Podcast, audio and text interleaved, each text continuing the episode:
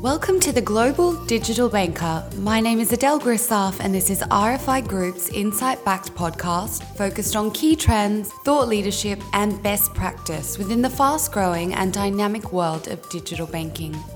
Continuing on with our Money 2020 Europe coverage, this episode features a number of interviews from day three at Money 2020 in Amsterdam. Guests include Ricky Knox, founder, Tandem, Victoria Bateman, Managing Director, EMEA RFI Group, Ghela Boskovich, founder, Femtech Global, and Labhesh Patel, CTO and Chief Scientist at Jumio Corporation.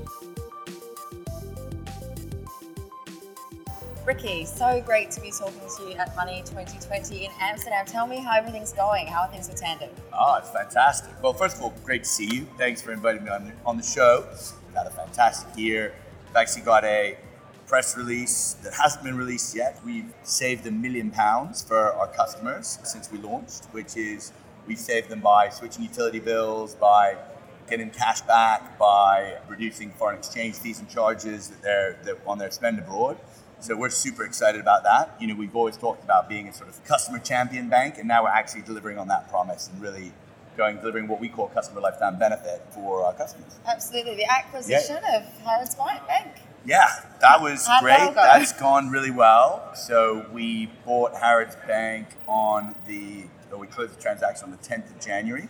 And by March 15th, we had it all integrated. Um, and so the business, we now run what was primarily mortgages and savings accounts all on the Tandem platform. Team have bedded in, they're in our offices in King's Cross, doing really well. That's fantastic. Love to hear it. So you've been here for a couple of days. Tell me about the big sort of trends and themes, things that you're seeing or have seen in Amsterdam while we've been here that have, I don't know, excited you, made you think that's quite cool? Yeah, well, uh, one of the big shifts, obviously, this year versus last year is while last year, you know, blockchain was a was a sideshow, but you know, it's very much moved to center stage. And, and you know, I think there's still a lot of cynicism out there, but I mm-hmm. see like I'm sitting down with VCs, you know, and, and other guys, and they're saying that we, we absolutely have to be on this. This isn't something we can let ride for another year or two. It's going to be huge, and it's just a question of identifying the business models that are going to going to drive the future for it. Awesome. Latest companies and ideas coming out. I love that you've raised that. Obviously, British Bank and, and from the UK. Yeah. How does Europe compare, and what, what are sort of the, some of the key nuances you've seen in the European market that pique your interest? There is a European challenger bank as well, digital challenger bank uh, in N26, which is which is, is really exciting. And actually, I think we're seeing a shift where I would say, and if you look at sort of venture uh, capital dollars invested, you know, the UK is still 10x, yeah. uh, you know, the other European countries. But Germany is a strong number two and has expanded significantly. And I think if you were to look back 10 years and look at, at the venture landscape, well, there wasn't a lot of really tech businesses being built in, on the continent. I think you know Skype was a huge success story, obviously originally out of Sweden, but really out of the UK. But then there was you know there was a real dearth of heroes, and I think the, the tech scene in Berlin uh, and also the tech scene in, in, in, Sweden is really feeding a whole new generation of European champions out there. Well, it's exciting to see deep pockets in the UK, and we, have actually spoken to Sebastian from Klarna and Matthias from Fidor, so yeah, exactly yeah, yeah, the markets that you're pointing to. Where do you look for for innovation, or where do you think that there's some interesting, different things going on? Look, I mean, when you're talking about innovation, disruption, slightly different sides of a coin. Buzzwords. But if you're, um, yeah, overused buzzwords. Yeah, yeah, I just use them. Yeah. But, uh, but one of the interesting things is, you know, retail is just a lot further along that curve than banking. And so when people ask me questions like, oh, you know, are any of these challenger banks going to be any of any size? I go, guys, well, look over the you know over the fence at Amazon. You know, I think there were definitely a lot of naysayers in 1999 that said there's no way this bookseller is going to be mm. anything big. and you know, but to be fair, the bookseller's done pretty well. Yeah. That bookseller's yeah, done pretty good. People have heard of them. So I, so I think it's interesting to look when you're people talk about what's the market structure going to look like in the future in banking, for example. Now, obviously, you have a lot of different forces in terms of regulation. I think that's probably pretty indicative. You've got some huge digital champions are doing really, really well and, and really crossing national borders as well, in addition to some of the old players that have made the leap.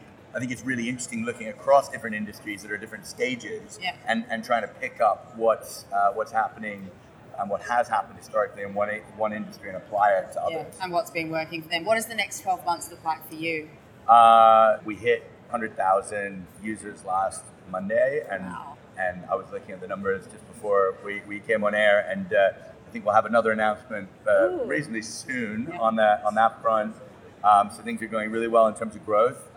This year is mainly about customer acquisition for us, uh, also about improving the product, saving more money for our customers. Awesome. Well, the, pa- the passion just comes out of you. My last question. Oh, no. We're at Money 2020 in Amsterdam, circus theme. If you were to be someone in a circus, a, a performer of sorts in a circus, who would it be? Probably a trapeze artist. Okay. I enjoy heights. There's a lot of options there. Yeah. think. Don't know whether you know, Nice sort of comedy, strongman clown. I Yeah. mean, you know, We've uh, had a we few clowns. which are hey, Ricky, thanks for the chat. Really great catching up with you here. Great to catch up. So thanks a lot. Thank you.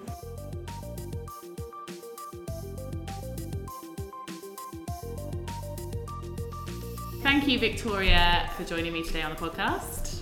Hi Sarah, you're very welcome. So I'm joined by Victoria Bateman, Managing Director for RFI Group, who has literally just come off stage at Money 2020 Amsterdam from the Lion's Den stage, and you were talking all around the hype around digital only, which is hugely relevant uh, in the UK. You've got massive brands such as Starling Bank, Monzo, uh, and then you've got the likes of Revolut and N26 across Europe, all of which has representation here at the event. So, is this hype around digital only offerings justified? What are the customers thinking around the world? The hype around digital is absolutely still ongoing. So I touched in my presentation on what the current landscape looks like um, and the trends in digital usage and digital banking more broadly, and we can see that continuously increasing.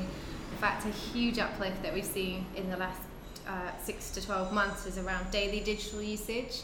Um, so consumers are absolutely starting to uh, bank digitally with significantly greater frequency than they saw previously. And we're also seeing some big shifts in terms of the profitability of those consumers as well.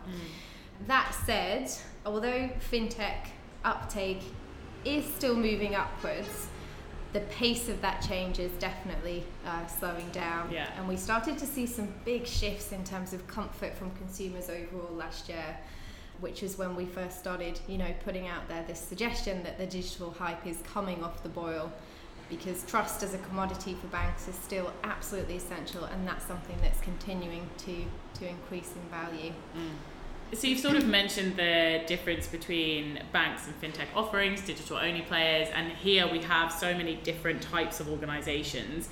If you're looking at the last 12 months, you know, versus when we were uh, in Copenhagen at Money 2020, how have you seen the big change in terms of consumer perceptions of these different brands across the ecosystem? Yeah, well, you're absolutely right. I think it's so much more now than just fintech versus banks, Yeah. particularly with new legislations like PSD2 in Europe and, and open banking, which has just been introduced here in the UK and also across a number of other markets. So we need to think about trust in all of these broader players and potential players. Um, and one of the key findings from this latest research that we've done is that banks still absolutely have the edge in terms of trust, but we are starting to see some distinct differences in levels of trust by age groups. And that's particularly uh, here in the UK, where we've just done a big deep dive study into the potential outcomes of PSD2 and open banking. Um, and one of the key findings there was that younger consumers actually trust Amazon and PayPal to keep their information secure more so than they do their banks. Wow. So that's a, a huge shift in that market. And Mm. if consumer behaviour will be dictated continuously by who they trust, then we should potentially be concerned about what, what those two big players might do. Um, and that could potentially be the, the big shifter in terms of financial services. Mm. And you mentioned around open banking and PSD2, which has been central to the conversation here at Money 2020 this year. What are some of the other key themes that are coming out of the event that have really interested you or excited you? I think just the sheer breadth of coverage that the, the event had, it was absolutely huge and just covered so much across the whole ecosystem of financial services. So, of course, all of the European players are very much interested in open banking and all of the different services that could come out of that and the potential partnerships. Asia's still massively interesting, I think, for everyone around the world in terms of what's coming out of those markets. And it was really good for me as well to see such a great representation from the likes of the big GAFA companies. So great sessions by Amazon uh, and Apple as well. Absolutely, and thank you for sharing a brief overview as to what you spoke about. Uh, I know there was huge interest, lots of murmuring within the audience when you mentioned um, around Amazon and PayPal, sort of attracting those younger consumers. Really interesting. Mm. Um, we're finishing off all our interviews for this uh, special series with a question around um, the circus, which is the main theme of the event this year. So, if you or RFI Group were to play a role in the circus, what would it be? Well, I have obviously had the advantage of knowing that you were asking this question to all the people that you've interviewed. You're not supposed to reveal that, Victoria. to all the people that you've interviewed at Money 2020. So I've given this some thought. Yeah.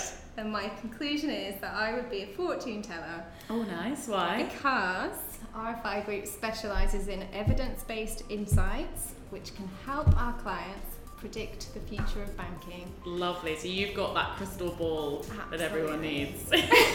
All right. Thanks for joining us today, Vic. Thanks, Sarah.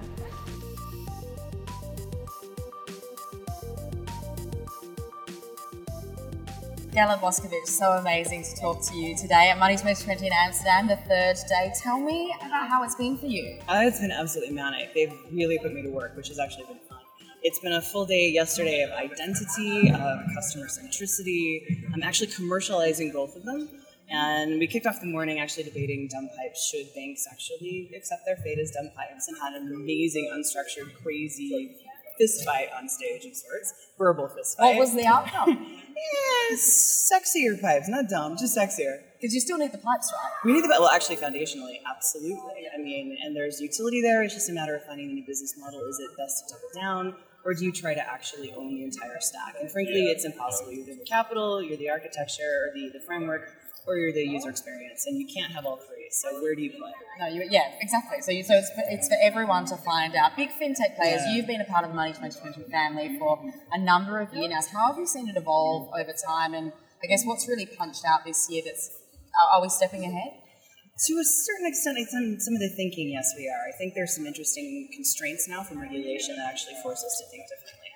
Privacy is going to be a major, major concern, not just in context of what's been going on with big data and some of the breaches and, and that sort of context, but actually privacy as a concept is incredibly new. It's the first time it's been codified in legislation. Now, how do we actually start looking at this as a deliverable? And what I mean by that is how can we commercialize privacy in the right way here mm. within the industry? And can we actually start to help customers manage their permission sets around their sensitive data? So there is a commercial model there. There's also a fundamental need in the industry to provide a consistent basis for identity across the spectrum. Mm. Uh, the notion of mobility, the notion of uh, multiple delivery channels, and omni-channel, cross-channel, you have to actually be able to manage identity and authentication at every single transaction. Mm. So how do you do this in a mechanical way, but how do you actually make this the value add that you provide your end customers? And at the end of the day, banking is not actually banking as it will be tomorrow. So what is the fundamental model? We move money, we make money. It's all about the money. We spend money. We spend money. Oh, for sure do we yeah. spend money. But it's not necessarily about the money. It's about the permissions that's around that and what we enable people to do with their, with their capital. Mm. So different contexts and conversation. Absolutely. The, the Facebook Cambridge Analytica scandal. That's really played a huge part of this, hasn't it? It's been a big, I guess, a big topic of conversation here. And onto your security piece, it's so relevant. But it's just interestingly enough, we knew it was coming I mean, this is absolutely inevitable, right? So it shouldn't be a shocking surprise. But we've been talking about identity and privacy in that context for a number of years now, but haven't actually moved that conversation forward. I think GDPR has forced us to really examine what this looks like. And the complexities of PSD2 in terms of the authorization and the authentication component absolutely demand that we solve for this particular mechanical problem. But it can't just be mechanical, it actually has to be commercially driven, and then it has to have a proper value added service level to it or degree of service. What does that look like across commerce, across government, across digital footprint? How do you actually consumer. make that a consumer? Exactly. Yeah. And considering we're starting to use alternative data sets to look at credit risk or risk alone and, and the right types of products from people, those sort of person sensitive data matters actually feed into our new risk models. We have to be cognizant of how we treat them. We've heard from some of the biggest traditional banks here. We've heard from the likes of ING Direct, HSBC, BBVA, so many of the big traditional providers. Are you comforted by what you've heard from them? Do they really know what they need to do to step into that digital play and, and really service their customers in the best way? Let's put it this way: I don't think anyone has the answer. And at the end of the day, it's an it's an identity question in terms of what are you to the market. And banks have a number of different functions that they can serve. So it's as an institution, decide what you are and stick to what you are and stick to the vision that you have for your future, irrespective of what your peers are doing. And I think the conversations are starting to be had, so that's very encouraging. But I don't think anybody knows what they are. Uh, I don't think know what know even know what they want to be. And sometimes I don't think consumers are actually giving them the right feedback of what role they want to play. There's been a blurring of the lines between some of the major, the, the, the big tech providers and the commerce providers, and banks being the underpinning transactional service customers don't even know where banks belong in that sort of equation. And sometimes I think banks have a doubt as to where they should be playing. I know where they want to play, but where should they actually do it? Where's their best competitive advantage? And where do they actually bring the best service to the customer? Hmm. Some of them are still exploring that option. Again, it goes back to the capital or the infrastructure or the customer journey. And you pick one of the three and you double down. And I think that's one of the challenges is no one is yet committed to being singularly one of those three. Hmm. I love that. I mean, that competitive advantage, identifying and knowing what to go after, it's such an amazing point. Founder of Femtech Global, you're a huge influencer in the female in fintech. Um, I'm one of them, and I, and I you know, wanted to speak to you. Tell me about your passion and drive behind that, and are you pleased with what you're seeing at the moment? Yeah, this is a hard question because there are changes, but systemic change is going to take a long time what actually matters to me is the individual recognizes where their best contribution is, irrespective of their gender, their race, their background, their education, where they come from, that everyone has something to contribute. And putting a team around the table or putting an industry around a collective table and actually allowing people to have the voice to share their insights and their perspectives so that we can debate and discuss and we can actually dissent and have those three critical D's show up for the conversation where we arrive at a better solution. To me, it's about yes, the people that are around the table and the composition of those things and, and, their experience that make them who they are and their insights to what we do. It's not just a census box sort of checklist. But the challenge is, is there isn't representation of the market that we serve that's sitting at that table. And therein lies the problem. When we design products, we have a singular myopic view based on our own experiences, and we're not getting challenged that we actually are designing something that's relevant for a wider market base. So I think we're failing our customers in that sense that we're not actually including people who represent them or who can actually provide insights to represent that demographic in the wider conversation. So there are some changes. I see them at the individual level. And what I mean by that is people are starting to change some of their language around how they talk about inclusion, that they're actually making a quiet, concerted effort to do differently. So, what I'm really encouraged by is the individual change. I'm starting to see it in how people talk about inclusion, how they actually make the effort to acknowledge an idea that was uh, someone who's considered a minority in the industry, be it racial or, or gender, that they actually contribute or attribute the idea to that person, that they're backing people up and acknowledging where the insights are coming from. And I think it's our own micro behaviors that actually will start to make a bigger impact. So I'm seeing evidence of that, and that's highly encouraging. Yeah, absolutely encouraging. I mean, as you, as you say, you know, it is it, it is the customer that we serve, and it's the population. Surely we need to be making products that suit everyone. Now, finishing on the question, we'd love to ask everyone: Money 2020 in Amsterdam, circus theme. If you were to be in a circus, how would you be in the circus? Ooh, this is the challenge. So I could be pyrotechnics because if I can light it on fire, I'm gonna. Yes. Explosive. yes, you are. You are. if not, the ringmaster appeals, but I'm not the ringmaster. I'm the ringmaster's boss. Yeah. Behind the scenes. Oh, okay. Behind the scenes. I'm the director. I'd love oh, yeah. to do that. Running the show. Running, running the, the, show. show. I love it. Ghela, thank you so much for your time. Thank you, Chloe. Lovely speaking to you. Thank you.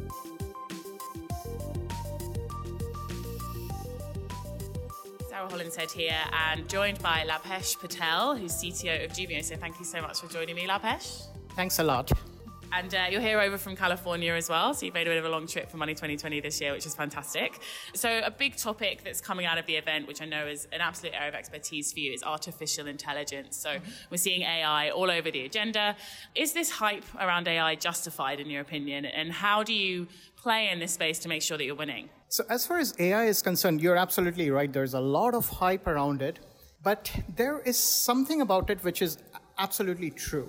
And the reality is the manifestation of AI that we are seeing right now is narrow AI. It's about looking at the problems and the workflows which already exist and how we can tune them to be better. I think from a media perspective, when we talk about the artificial general intelligence, right, that muddies up the water quite a bit.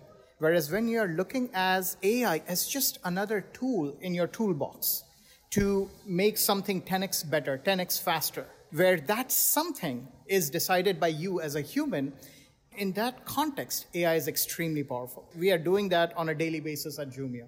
That's what, at some level, my everyday role is is looking at all the different parts of the workflow of identity verification so for people who are not aware of what Jumio does. We are in the business of establishing trust online. Uh, we have human experts also. Now what human experts are able to do is they are able to augment the machine intelligence. So humans become better by learning from the machine and the machine becomes better by learning from the human.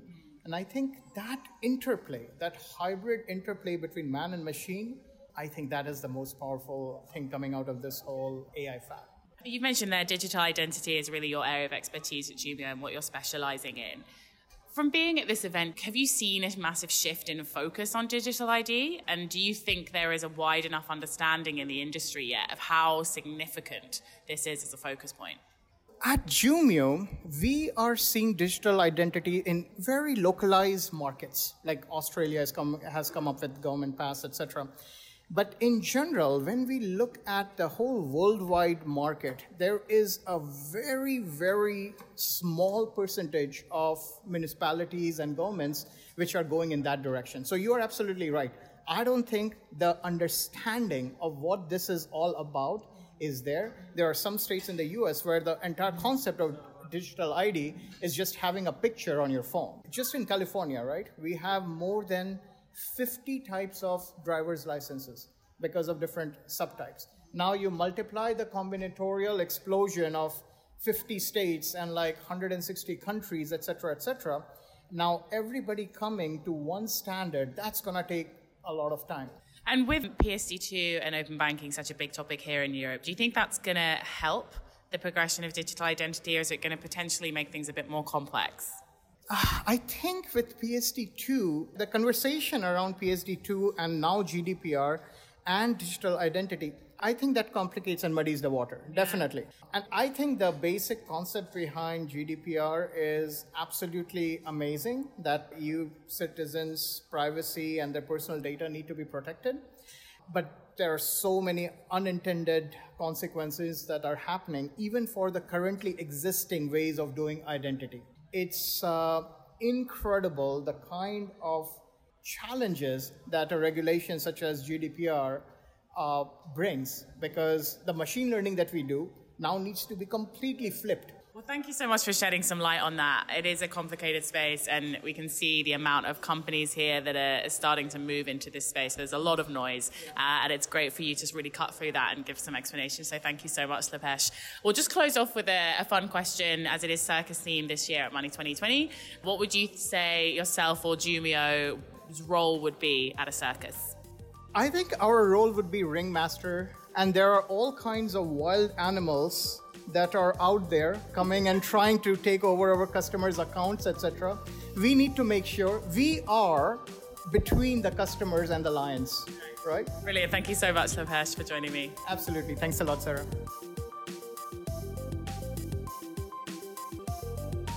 We hope you enjoyed our Money 2020 Europe coverage this week.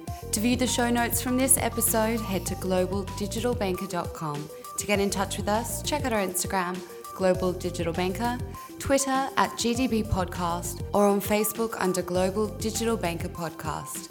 If you're interested in being a part of the show or would like to let us know what you think of this episode, email us at gdbpodcast at rfigroup.com.